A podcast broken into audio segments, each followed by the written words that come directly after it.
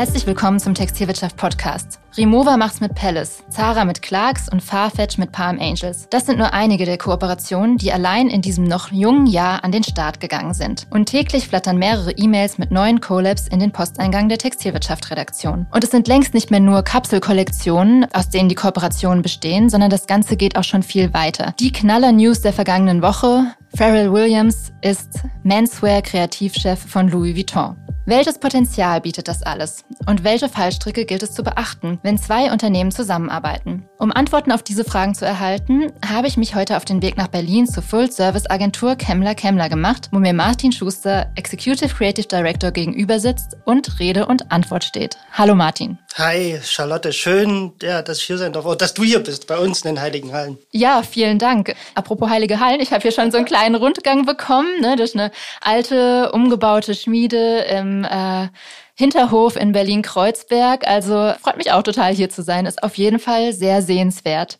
Ja, schön, dass es dir bei uns gefällt, ja. Viele kennen dich auch schon unserer Leserinnen und Leser oder Hörerinnen und Hörer vom Modehandelskongress im vergangenen Oktober, wo du einen Begriff äh, ja genannt hast, Coolwashing, den wir ganz spannend fanden oder eben auch der äh, viel Anklang gefunden hat bei dem Kongress. Kannst du uns noch mal kurz sagen, worum es dabei geht? Ja, total gerne. Ja, der hat ein bisschen Wellen geschlagen, habe ich auch schon gemerkt, als ich den benutzt habe dann auf der Bühne. Aber ja, Coolwashing, was bezeichnet das für mich? Für mich bezeichnet das eigentlich die Diskrepanz zwischen Lebensrealitäten, zwischen Brands und deren Endkonsumenten. Und vielleicht noch ein bisschen näher erklärt, es ist eigentlich, ja, der, der, der oftmals hilflose Versuch, irgendwie eine Marke kultureller und kredibler aufzuladen, als sie dann in ihrem Handeln tatsächlich ist. Und da nützt halt wahrscheinlich auch keine fancy Collab, wenn man sofort in jedem Tun merkt, dass alles irgendwie nur auf Higher Profit über so einen gewissen ja, Image-Transfer von der zweiten Kollaborationsidentität halt irgendwie nur stattfindet und nichts einzahlt auf irgendeine Community oder eine gewisse Wahrhaftigkeit oder ja ein Change Value in sich trägt. Und deswegen ja, wie so ein bisschen das Greenwashing, wo man mehr behauptet als tut, ist es natürlich auch für unsere Industrie, die sich mit Hypes und Trends beschäftigt, ja eigentlich ein total weit gefasster ja, ein Phänomen, was überall greift und inflationär natürlich mittlerweile, wie du schon gesagt hast, auch benutzt wird. Es gibt heute kaum eine Entität in der Markenlandschaft, die noch nie ein X hinter ihr Logo gepackt hat. Was aber auch klar spannend ist. Ja, genau. Wir werden heute noch über einige dieser Kooperationen sprechen, aber gleich mal vorneweg. Wie würdest du dann in diesem Zusammenhang die Ernennung von Pharrell Williams als Menswear-Kreativchef bei Louis Vuitton bewerten? Ist das Coolwashing? Nee, das würde ich nicht sagen. Also es ist natürlich total schwer, diesen Posten auch wirklich anzutreten nach dem Tod von Virgil. Und ich meine, das, was Virgil für Louis Vuitton und für den, für den Männerbereich war, das war halt revolutionär. Irgendwie ein Black Creative Director, der erste seiner Zunft mit der großen Vision und die Verknüpfung mit Streetwear. Und ja, und das überhaupt neu zu besetzen, ist schiere Möglichkeit. Deswegen ist es vielleicht jetzt mit Farrell, der jetzt auch kein Unbekannter ist, also man kann sich den überhaupt nie wegdenken von den ganzen Front Rows und mit den Schmuck-Kollaborationen äh, und auch für Adidas war er viel tätig. Ich glaube auch für Karl Lagerfeld, Chanel hat er was gemacht. Also er ist ein total bekanntes Gesicht, auch in diesem ganzen Louis Vuitton, LVMH-Kosmos. Trotzdem denke ich, dass er das ganz gut machen wird. Also die Kredibilität bringt er mit, der bringt die Community mit, der hat den Belief in die Community, aber auch in die Brand Brand und vielleicht, ja, ist nicht der mutigste Schritt, aber ist vielleicht ein Schritt, der auch diese ganze Legacy von Virgil, die da angefangen wird, nie einfach ja, umkrempeln, sondern eigentlich weiterführt. Und das finde ich eigentlich für eine Grundmessage die wichtigere. Also es geht weiter mit einem Black Creative Director, mit Streetwear, mit einer neuen Vision, was Menswear wirklich am Markt auch schaffen und erreichen kann. Also mhm. von daher finde ich es eigentlich spannend. Und ein mutiger Schritt wäre gewesen, die totale Kehrtwende zu machen, oder? Ja, vielleicht wäre es mutiger gewesen, jemand Jüngeren den Vortritt zu lassen, aber man muss auch sagen, dass man hier einfach mit der Ikone an sich dealt. Also es ist jetzt vielleicht kein kleineres Label aus, aus Italien, wo man sich mal versuchen kann, sondern das ist eins der zugkräftigsten Pferde im Haus LWMH. Klar, damals war das schon in, in High Risk mit Virgil da reinzugehen und das hat total, weil der Payoff war riesig, aber ich kann das total verstehen, dass man da jetzt so ein bisschen die sichere Bank sucht in unsicheren Zeiten. Ja, wie schon gesagt, er ist ein, ein wahnsinnig kreativer und er hat natürlich einen großen Vorteil, dass er klar kann er Trends lesen und identifizieren, aber im besten Fall schafft er auch Trends, weil er einfach so eine kulturelle Ikone ist. Hm. Und du siehst da auch keine Gefahr, gerade weil er, du hast es selbst gesagt, mit so vielen Unternehmen, Labels zusammenarbeitet, dass das irgendwann an Glaubwürdigkeit verliert. Naja, man muss schon unterscheiden zwischen Kollaborationspartner und Kreativdirektor. Also ich bin nämlich ja selbst in dieser Zunft und ich glaube, so auf einer Brandseitig zu sein und die Kritik ist natürlich oft klar, du hast dann irgendwie zehn äh, ähm, Designer unter dir und äh, versuchst dein Schaffen dann vielleicht auch, ja, oder dich mit den Federn der anderen zu schmücken. Trotzdem, der Kreativdirektor ist am Ende, der auch federführend für die, für die Kreation des Hauses sich verantwortlich zeigt. Und das ist bei einem One-Off-On-Collaboration-Geschäft doch schon was anderes. Dann geht's eher Identitätenart, ja, irgendwie wie so ein Plattenspieler in den richtigen Pitch-Modus irgendwie zu bringen, dass die Übergänge stimmen, ja, und dass es nicht holprig wird. Und das ist hier schon doch eine andere Herausforderung, die mehr Fingerspitzengefühl und wirklich auch Qualität Qualität des jeweiligen Kreativen. Ja, wir sind auf jeden Fall sehr gespannt. Ich glaube, im Juni soll die erste, äh, das erste Ergebnis dieser neuen Zusammenarbeit vorgestellt werden. Was dann dabei rauskommt und wie das da weitergehen wird, werden wir auf jeden Fall auch beobachten. Kommen wir mal zu so einer vielleicht klassischeren Kooperation. Jetzt ist ja erst vor ja gar nicht so langer Zeit der gemeinsame Sneaker von Nike und Tiffany auf den Markt gekommen. Das ist auf so ein bisschen geteiltes Echo gestoßen. Was würdest du sagen? Woran lag das? Warum haben das nicht alle so gesehen, nicht alle Sneakerheads so empfunden, dass es passt? Ja, ich weiß gar nicht mehr, ob es die Sneakerheads so waren. Ich habe mir natürlich, ich habe die Kritiken alle gelesen, auch so eigentlich auch den Verriss in der Süddeutschen Zeitung und ich muss sagen, ich habe echt einen differenzierteren Blick da drauf, weil ja, ich will auch niemanden wirklich an, an den Kragen, aber irgendwie ist das aus so einer weißen, elitistischen Perspektive geschrieben und von Leuten, die irgendwie Diamantschmuck vor allen Dingen irgendwie in Dekolletés und Ringfingern irgendwie reicher Oberschichtsfrauen verorten sollen. Und mit dem Bild tue ich einfach nicht übereinstimmen, weil ich glaube, jetzt wo es vielleicht irgendwie an Keywings, Diamantschmuck irgendwie mit Keywings und mit Grills, US-amerikanische Rapper zusammengeht, das finde ich halt einfach auch plausibel für die Zeit. Und hier tut halt auch, auch nochmal so ein, was mich auch so ein bisschen ärgert an dieser ganzen Kritik, auch ein Perspektivwechsel ist da total wichtig. Der Air Force One ist halt die Ikone der Sneaker Culture in America. Das ist nie irgendein Sneaker. Den gibt es seit 1982. Da fühlen sich ganze randständige US-amerikanische Communities mit verwurzelt. Hip-Hop, Basketball. Ja, also hier treffen auf jeden Fall nicht David gegen Goliath. Hier treffen zwei wirkliche Kulturgüter aufeinander, die in ihrem Culture Value gar nicht größer sein könnten. Und ja, das daher, ich sehe es da sehe ich es halt so ein bisschen anders. Also das ist ein Treffen auf Augenhöhe.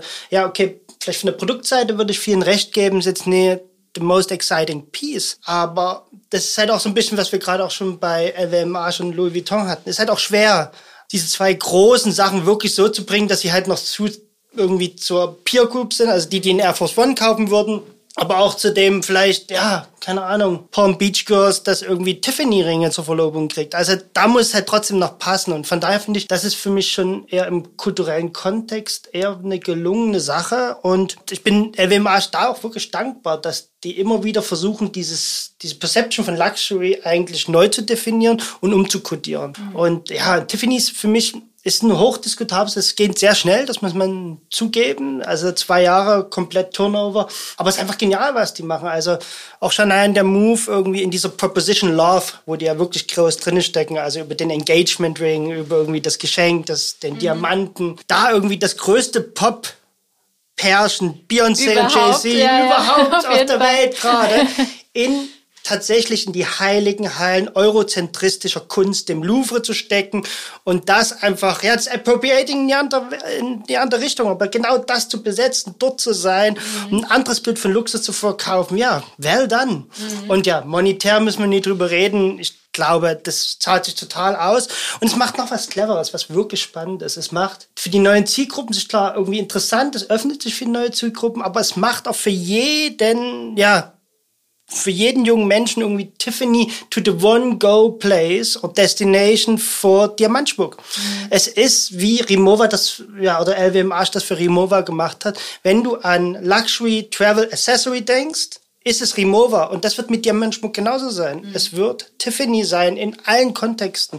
Und dieses One-Go-Destination-Denken und sagen, okay, die Brand so aufzuladen und auch in die Breite zu gehen für junge Ziele, ist einfach ja, ist genial. Ja, ich, man merkt, du bist begeistert. Ist ja auch zu Recht dann. Ist wirklich äh, clever auf jeden Fall. Vielleicht will ich noch mal was sagen irgendwie zu dem Verhältnis, weil ich glaube auch in dieser eigenen Zeit ist es, ja, was wir halt wirklich beobachten, und da sind Marken halt wirklich dran, dass sozusagen das Phänomen des Quiet Quitting, was wir so aus dem Arbeitskontext kennen, mhm. das finden wir halt auch in jungen Generationen. Und da finde ich halt diesen ganzen Phänomene auch in dieser Betrachtungsperspektive mal ja, sich anzuschauen, wirklich interessant. Also es gibt immer weniger junge junge Menschen, die wirklich dem Markenversprechen einer Luxusmarke wirklich sich angezogen fühlen. Also der ihre, also oder unser Verständnis von Luxus, ähm, ja und den Signifiern von Repräsentanz und Status sind denen schlichtweg scheißegal, aber auf der anderen Seite auch total wichtig in so einem ganz anderen Narrativ. Und da finde ich, ist das so eine Brand Collab auch in einem anderen Licht zu betrachten, was das eigentlich mit einer Marke macht, was das mit den zwei Entitäten macht, was das für Communities bedeutet, wo vielleicht die Ikonen zusammentreffen. Das ist eine andere Betrachtungsweise und ich glaube, das ist die Zukunft auch, mhm. äh, um Collaborations so ein bisschen aus diesem sinnfreien Co-Branding und irgendwie Drop-Geschäft äh, zu befreien, weil das hat auch dann irgendwann so eine langfristige, nachhaltige Perspektive, die uns wirklich in diesem schnell rotierenden System total gut tun würde. Dann haben wir jetzt schon gehört, Nike Tiffany gelungen. Genau. Wo ist es noch gelungen? Ja, da bin ich natürlich total in der Einfuchsschneise. Also gelungen, du hast mir die Frage ja auch schon mal gestellt, da habe ich lange drüber nachgedacht, aber ich komme halt immer wieder auf diesen Change Value zurück. Also wahnsinnig gelungen, ewig in meinem Kopf geblieben ist Nike Serena Williams, The Catsuit. Mhm. Also irgendwie das Rebellieren gegen tradierte Kleidervorschriften im Tennis, Wahnsinn. Und dann auch vor allem der Spin-off nächstes Jahr dann mit Virtual on Board Off-White, dann das Tütü als nochmal irgendwie nochmal so ein Second-Tier-Ballet mit reinzubringen. Ach, Wahnsinn, genial. Weit über eigentlich den Catsuit hinaus, über die Klamotte wird da einfach, ja, da gesellschaftlich neue Perspektiven aufgemacht. Das ist total spannend. Ja, was gibt's noch so in dem Feld? Ähm, was ich total spannend fand, war Cactus Track mit Travis Scott, McDonalds, einfach aus dem puren Grund, weil ja, irgendwie Travis Scott und seine ganze Fanbase, die lieben einfach einfach McDonalds. Und das ist echt true to the heart. Und so ähnlich verhält sich es auch mit Telfer, äh, Clemens Telfer und ja, White Castle, diesem auch Fast Food Chain, der dann aber jeweils für die Mitarbeitenden von White Castle die Uniform neu gestaltet hat. Also der hat denen ihre Konfidenz zurückgegeben. Und White Castle ist in diesen ganzen, ja, irgendwie in diesen Suburbs von den großen US-amerikanischen Städten teilweise das einzige Essensangebot, was eine Black Community um sich finden hat oder Restaurantangebot. Das ist ein Teil der, ja, der Identität und das irgendwie so ein bisschen als, ich habe selbst gesagt Fast Food, aber irgendwie so zu so diskreditieren, das schafft die Collab, die bringt das halt in einen Fashion-Kontext, die hebt das Most Gehyped Brand Telfer, macht was für die und er ist halt selbst auch aus dieser Community, der hebt die halt und das macht es halt irgendwie spannend. Was gibt's noch? Aber das ist ja jetzt schon mal erstmal ein ganz ja. spannender Einblick. Wir können ja auch mal so die andere Seite. Wo ja. geht es denn schief? Also wir haben ja schon festgestellt, immer wenn da wirklich ein tieferer ja, Wert dahinter steckt, ist es schon mal gut, ne? Aber wo ist sowas auch schon mal nach hinten losgegangen? Ja, das, ich möchte es gar nicht so bewerten, aber ich kann nur aus meiner Perspektive sprechen. Was, was mich nicht so getriggert hat, weil einfach auch der Newswert vielleicht fehlte, war Fendi mit Versace. Einfach für mich mag es Fans auf beiden Seiten geben, aber der, der, der tiefere Sinn ist mir nie wirklich, der war mir nie auch gründlich, ja. Vielleicht ein bisschen dramatisches Beispiel, da kommen wir heute oft noch dazu und leider auch irgendwie, weil es auch so eine Loveband von mir ist, irgendwie Adidas mit Board Ape.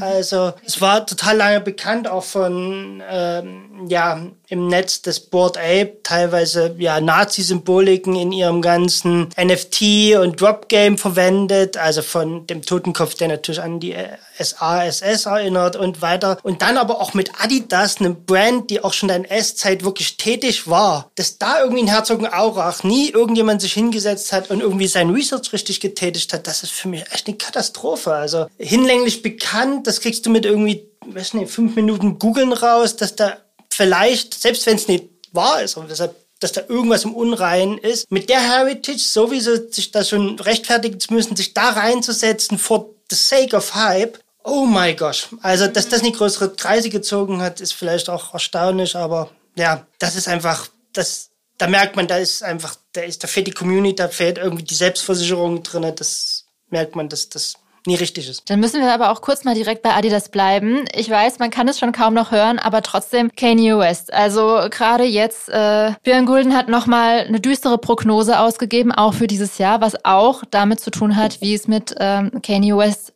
schiefgegangen ist. Was ist da passiert? Wie konnte es dazu kommen? Wow, okay, ja, das ist natürlich äh, ein Stück in vielen Akten gewesen. Auf jeden Fall. Das hat viele Gründe, denke ich, aber vielleicht der so ein bisschen auch den Bogen zu spannen, weil ich am Anfang die Lebensrealitäten, die sind halt total, ja, die, die, die, die sind entkoppelt, total entkoppelt.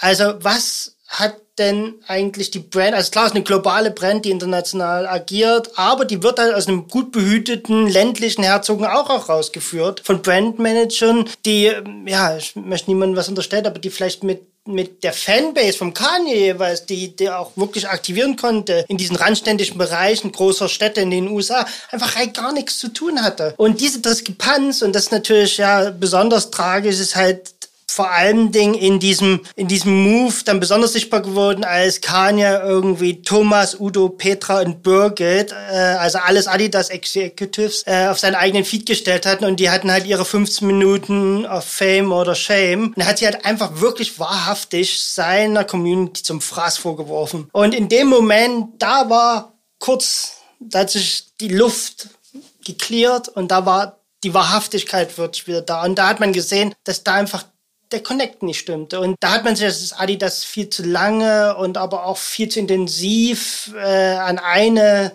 an eine Person geknüpft, wo eigentlich auch hinlänglich bekannt war, dass so depressive manische Episoden Teil seiner Persönlichkeit ist. Man hätte viel früher anfangen müssen, das Label Jeezy auf andere Beine zu stellen, die Breite zu gehen, ja. Und schlussendlich haben sich, ja, oder Kanye hat sich demontiert öffentlich. Und viel schlimmer ist noch, dass aber er auch den Cultural Kudos von Adidas wirklich beschädigt hat. Und das ist noch viel schlimmer, weil Adidas ist eine Brand der ersten Stunde, wenn wir Hip-Hop angucken. Also Run DMC, der Superstar, die haben wirklich Kudos aufgebaut in dem Segment. Und das verblasst halt neben dieser Story. Also wirklich eine absolute Tragödie und zeigt, wie wichtig es ist, eigentlich ja wirklich nah an den Communities sein, dort zu arbeiten, wo man das Produkt auch verkaufen möchte. Das ist echt wichtig, weil ja, man muss halt true to the game sein. Man muss spüren, dass es alle Parteien ernst meinen und dass ein wirklicher Benefit in irgendeiner Art und Weise ja am Ende übrig bleibt. Sonst ist es nur Logo-Placing. David Fischer von Heiß Nobility hat mal in einem TV-Interview über Kooperationen gesagt, it needs to be surprising and it needs to make sense. Ich habe jetzt schon rausgehört, das würdest du dann auch so unterschreiben, oder? Ja, ich kann ja gar nichts anderes sagen. Ja. Wie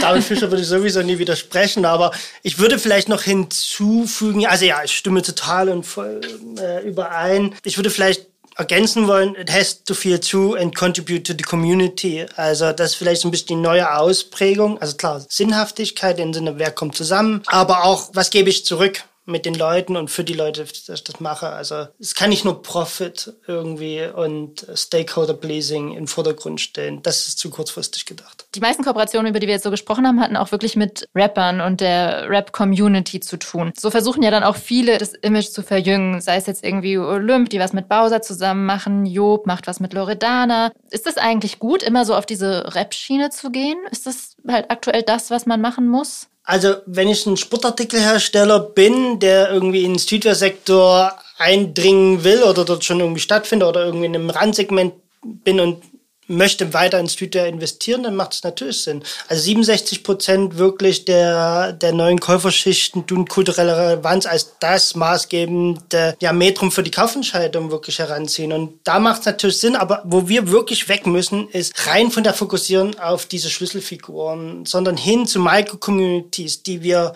aktivieren, mit dem wir arbeiten, nicht mit den großen Reichweitenstärken Influencers und Celebrities. Klar, Aushängeschilder gibt's in jeder Community, aber wir müssen mehr dazu übergehen, dass die Brands wirklich eine sinnhafte Rolle bekommen in den Lebenswelten der Zielgruppen. Weil daran wird heutzutage gemessen. What meaning it brings to my life? Mhm. Das ist die zentrale Frage. Und es kann nie nur pure Kleidung sein, es kann nie nur pures ja, Logo oder Distinktion über, über Luxus sein. Das reicht heutzutage einfach schier nicht mehr. Du hast eben schon Reichweite angesprochen ähm, und vorhin aber auch Profit. Also es geht nicht mehr nur um Profit. Was sind so denn die Kennzahlen, die ihr besonders wichtig findet, um zu messen, ob eine Kooperation, Zusammenarbeit jetzt gut ankam oder nicht? Ja, das ist äh, ja nicht ganz einfach zu sagen, weil wir natürlich, okay, vielleicht lasse ich direkt sozusagen die Hosen runter in dem Fall. Also wir arbeiten schon länger an einem Tool, das eigentlich eine gewisse Messbarkeit in dieses Hype- und Cool-Game bringt. Und wir haben es tatsächlich auch geschafft, das zu entwickeln. Wir rollen es gerade aus, sind gerade in so einer Beta-Phase, aber wir arbeiten auch schon mit Key-Playern zusammen, um das wirklich am Markt zu etablieren. Und wir arbeiten oder wir messen eigentlich eine Kollaboration im, also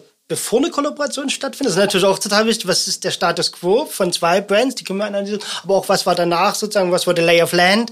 Nachdem die Kollaboration gestartet ist, in zwei Segmenten. Das eine ist natürlich ja ein quantitativer und ein qualitativer Impact. Also was hat das alles gebracht? Also auf der quantitativen Ebene erstmal haben wir drei Dimensionen. Einmal den Product Score. Also hat die Kollaboration zu relevanten, erhöhten Suchvolumen geführt und letztendlich auch Sales mhm. ja, generiert. Zweitens, also irgendwie Brand Brand, ja, was hat es deiner Brand gebracht? Hat die Kollaboration das Interesse und den Social Buzz für beide Marken erhöht? Also wirklich gab es einen Benefit für beide Player. Und das ist jetzt ein bisschen eine neue, die dritte Säule, der Cultural Score. Also hat die Kollaboration dazu geführt, dass beide Marken jetzt neue Connections haben. Also sind die Indikatoren gestiegen, die anzeigen, dass die Relevanz von den jeweiligen Protagonisten oder Entitäten jeweils in der anderen Zielgruppe gestiegen ist. Also das ist wirklich spannend und das machen wir auf einem Art von einem Tool, wo wir sagen, okay, wer folgt wem, was sind die Netzwerkstrukturen und wie baut sich Kredibilität in dieser Micro-Community wirklich aus, weil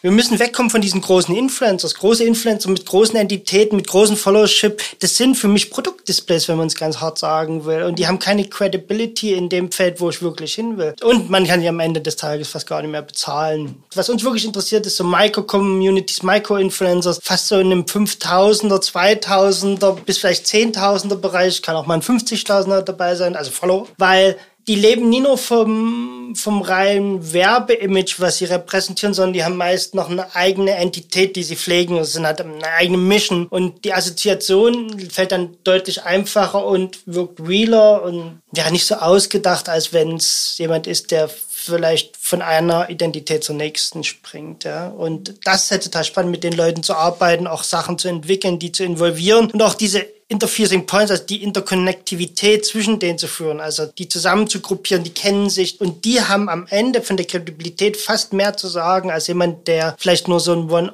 On- und Off-Hit äh, auf seinem Channel präsentiert. Also es geht um Belief. Das mhm. ist tatsächlich die Unterscheidung. Und die zweite, die äh, qualitative Ebene, also die inhaltliche Erfolg einer Kollaboration. Also war die Kollaboration wirklich eine Zusammenarbeit oder nur eine Logo-Addition? Das hatte ich ja eingehend schon mal gesagt. Also, ja. was ist wirklich die Tiefe? Haben sich beide Partner beteiligt oder gab es eigentlich nur einen Driver und einen Passenger? Stichwort Adidas. Mhm. Mir das auch total wichtig. Also, wie ist die Wechselwirkung beider? Und das dritte, hat sich ein Image der Marke irgendwas bewegt? Also, es sind neue Aspekte, Attribute hinzugefügt worden. Also, gibt dann noch sowas, was wir nennen Editorial Monitoring. Also, was die Perception in diesem Editorial Network, wie hat man geschafft, vielleicht in andere äh, Titel zu kommen, in andere Blogs, in andere Accounts, wie wurde darüber berichtet? Und ja, wie ist eigentlich dieses, ist die Brand Perception in der jeweiligen Zielgruppe, vielleicht auch als Erweiterungszielgruppe, wirklich gestiegen? Was würdest du sagen, ist dann, sind die wichtigsten Kanäle, in denen die Botschaft kommuniziert werden muss? Ist es ganz klassisch Instagram oder ist es eben auch sehr spezifisch zu betrachten, je nachdem, was hoch im Kurs ist bei der Community? Genau, also das ist immer natürlich abhängig von den Kollaborationspartnern. Also immer das Instrument, auf dem der jeweilige spielt. Also das ist immer total wichtig, weil ich würde auch sagen, wenn man es jetzt mal in so einem Marketing-Linker verortet, so eine Tease- und Bassphase würde ich ja, vielleicht hören jetzt die Marketingabteilung nicht so gerne, aber würde ich rein organisch eigentlich immer über den Kollaborationspartner spielen lassen. Also ich würde da als Brand, als Entity überhaupt nicht reingehen, sondern würde sagen, den Kollaborationspartner plus die Community, die so ein Shared Passion Field haben, lass die doch erstmal reden. Let's the message travel, ja. Mhm. Weil dort ist Kredibilität, dort machst du den Bass, dort generiert der Hype.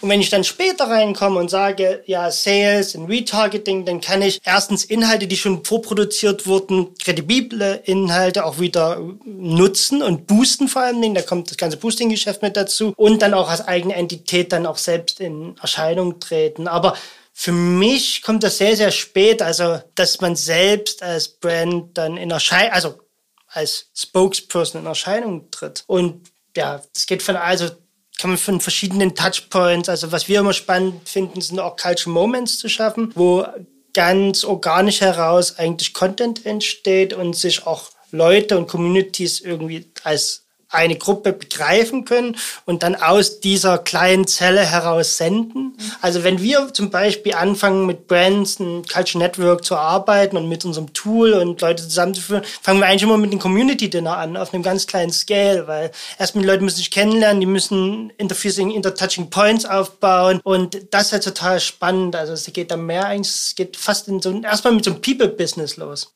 Ja, du hattest jetzt eben so gesagt, die Brand muss sich dann bewusst sein, was für eine Zielgruppe sie in dem Moment oder vielleicht auch mit einem gewissen Produkt erreichen will. Das bringt mich jetzt gerade nochmal dazu, ähm, dass zum Beispiel Birkenstock es ja irgendwie schafft, bei allen gut anzukommen. Also sei es jetzt über Fashion-Kooperationen, wo der Schuh dann das Must-Have ist, als auch, weiß ich nicht, jeder, der sie einfach tagtäglich so trägt. Ne? Wie gelingt das? Also wie schaffen die das, diese Marke so zu dehnen und trotzdem das nicht zu überreizen? Ja, gutes Beispiel äh, bringe ich auch immer Birkenstock und da muss man sagen, Chapeau, was die geschafft haben, die sind im Wandel und den haben sie wirklich früh begriffen, den Wandel, dass die sich wandeln. Also, dass, dass da draußen was passiert, dass Zielgruppen sich verschieben. Da war ein Incentive da draußen von Leuten, die einfach ihre Produkte schon getragen haben, ohne zu wissen, dass, also die Brand hat noch nie gewusst, dass die cool waren, da haben es andere schon gewusst. Von daher, da waren die auch relativ schnell am Puls und im Wandel dann, der dann wirklich erfolgreich war, haben sie eigentlich ihre, ja, ihre produktseitige Versprechen eigentlich nie wirklich geändert. Also es war immer comfortable, ich würde sagen jetzt comfortable cool. Und das war halt auch ein Territorium nah am Produkt, aber auch irgendwie möglichst weit, um Leute einzuladen, daran mitzuwirken. Und es ist immer das Komfortable ist geblieben, das Aspirative ist hinzugekommen und das hat eine wahnsinnig gute, ein wahnsinnig gutes Territory, finde ich. Und das hat es sich spannend gemacht. Also die konnten mit 032C, die konnten mit Dior letztes Jahr arbeiten. Am Ende die Silhouette bleibt, also ein bisschen wie der 911er, der, der, der, äh, der Schuhmode, aber es ist halt immer wieder neue Spielwiesen und das ist halt echt super spannend. Ja, also auch Chapeau. Also zeigt ja auch, wie die auch mit so einer Micro-Community zusammenarbeiten. Das ist auch interessant. Die erste Kampagne, die sie lanciert haben, war jetzt keine große Brand-Kampagne, war so eine ja, Tastemaker-Kampagne mit Ryan McGinley und die haben ihre alten äh, Birkenstocks gezeigt. Also irgendwie schon dieser ganz fingerfertige und zarte Brückenschlag in so eine Creative Industry rein, aber dann noch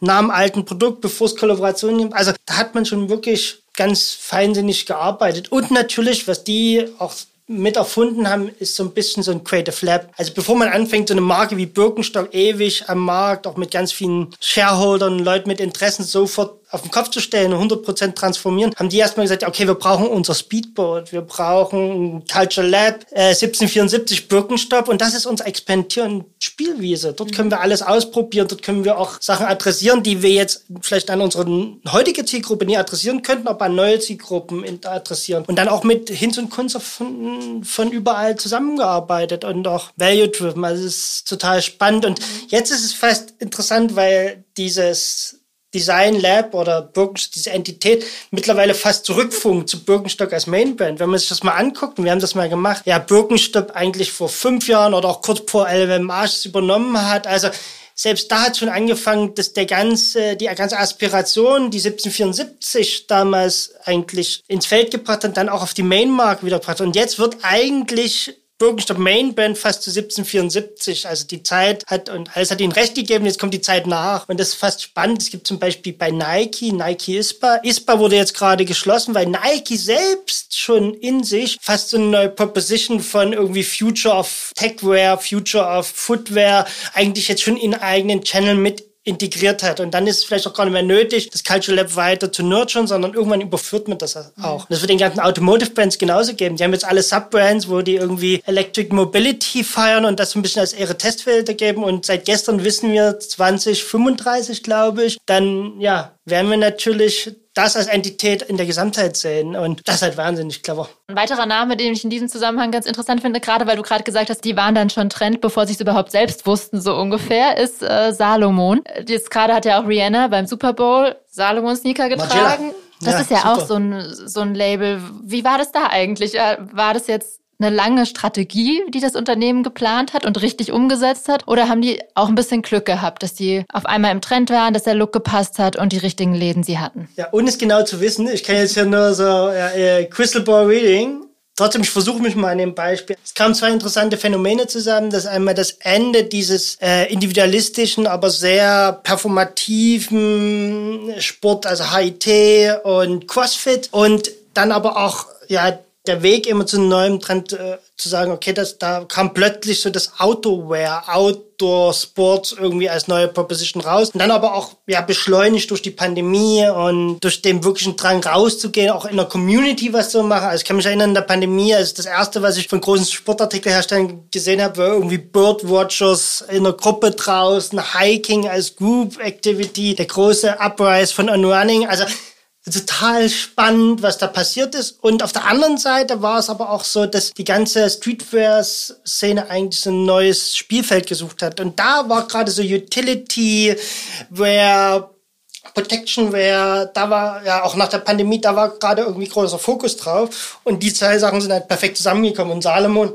hatte derzeit einfach das richtige Produkt. Und ich glaube, das ist nicht von langer Hand geplant vielleicht, wenn es so wäre, dann wäre das fast äh, auch genial gewesen. Aber was eher entscheidend ist, dass die Leute von Salomons haben verstanden, direkt darauf aufzuspringen, das direkt umzuarbeiten. Und ja, dann gab es noch so einen Trusted Player, den Pariser Concept Store äh, Broken Arm, der irgendwie diesen Hype gerochen hat und die dann auch die Schuhe in, in ihr Portfolio gebracht, in ihren Laden. Und dann gab es für so die Streetwear-Community so einen Proofpoint und der hat das dann halt zum Upliften gebracht. Und ja, die waren halt zur richtigen Zeit am richtigen Ort. Man muss aber auch sagen, Chapeau, gut, wir reden ja fast nur über gute Beispiele, aber ja, das hat so eine agile Markenführung, wie es heutzutage nötig ist, anstatt von dysfunktionaler Bewahrermentalität. Also hätte man gesagt, ja, dann haben die halt das, plötzlich ist das da im Kaufbogen wahrscheinlich oder beim Order so ein neuer Player aufkommen, die wollen da jetzt irgendwie 40 Schuhe in Paris irgendwie äh, irgendwo in, in, so einem unbekannten Store haben. Da hätten jetzt wahrscheinlich so Sales Rep gesagt, der alten Schule, ja, guck, fahr ich erst mal hin, guck's mir erst mal an. Und wenn das jetzt nicht zu unserer Marke passt, dann sollte das auch nicht, dann wollen es ja auch nee,